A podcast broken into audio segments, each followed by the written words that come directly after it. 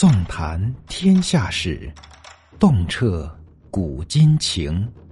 欢迎收听《中国历史奇闻异事和未解之谜》。俗话常讲“木秀于林，风必摧之”，这个道理是中国传统的中庸之道的体现。那么，在现实中，有许多人因为过于拔尖、风头太盛、不够中庸而受到打压和伤害。明朝的沈万三，他就是其中一位。作为一国首富，他的光芒实在太耀眼了。因此，尽管他百般躲避和讨好，仍然逃不脱被打压的结局。那么，这个沈万三他是如何得罪了朱元璋的呢？沈万三，他出生于江浙地区的一个普通农家。年少时，家里经济状况很差，为了生计，沈家搬到了周庄地区。在周庄务农多年以后，沈家的经济状况有了好转，沈父便将余钱拿去投资了田产。经过一番经营，沈家居然日益富裕起来。等到沈万三接管家业时，沈家已经是当地小有名气的富庶之家了。其实沈万三他原本不叫万三，而是单名一个富字，万三是当地人对富庶之人的称呼。因为沈家家产日益增多，沈父便长期被人们称作沈万三，而无人再称他的本名了。沈家的经营引起了另一位富豪陆德元的注意。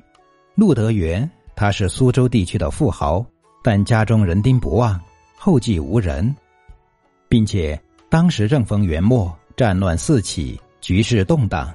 陆德元有隐退之意，又可惜了这片家业。经过一番交往，陆德元他认为沈万三是一个经商的能人，可堪重任，便将全部家产交给了沈万三。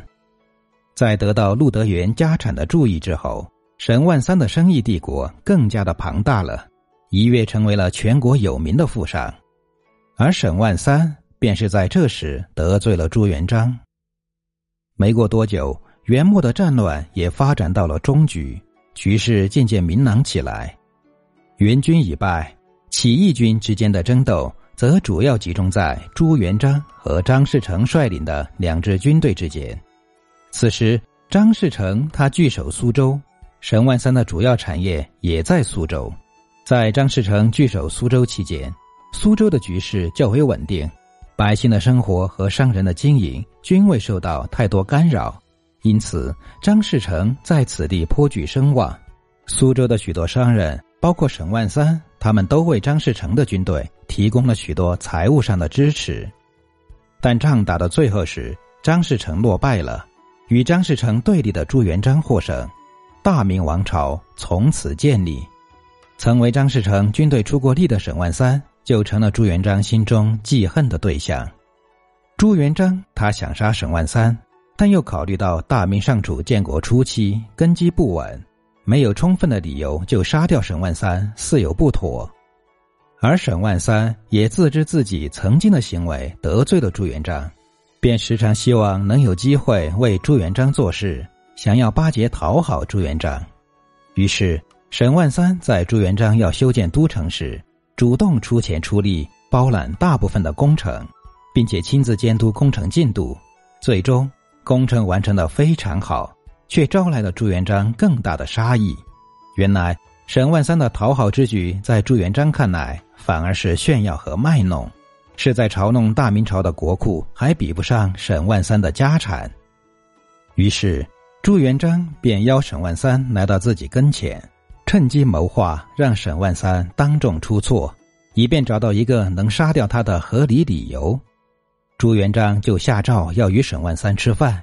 席间有一道菜是红烧猪蹄，朱元璋看到这个菜，于是计上心来，让沈万三动手分猪蹄，而“猪”与“猪”谐音，若沈万三在席间用刀划开猪蹄，便可治他大不敬之罪。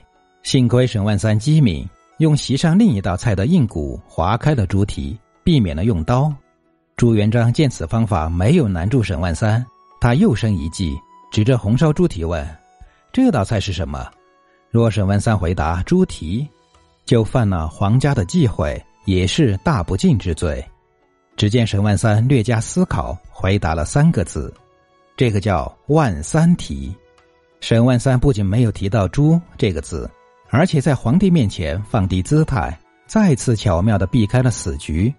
朱元璋听后哈哈的大笑，他十分满意这个回答，暂时放下了要杀沈万三的想法。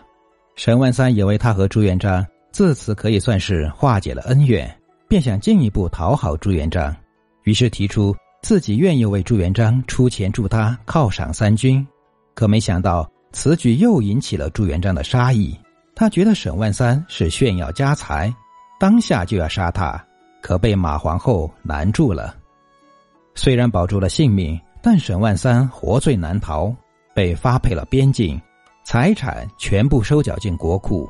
几年后，沈万三客死他乡。其实，若因张士诚这件事，江南富商要被诛杀的岂止沈万三一人？但终究是匹夫无罪，怀璧其罪。沈万三身为首富，坐拥万贯家财，可锋芒太盛，就是最大的原罪。如果沈万三能向当年的陆德元学习，及早归隐，便不会有日后的悲惨结局了。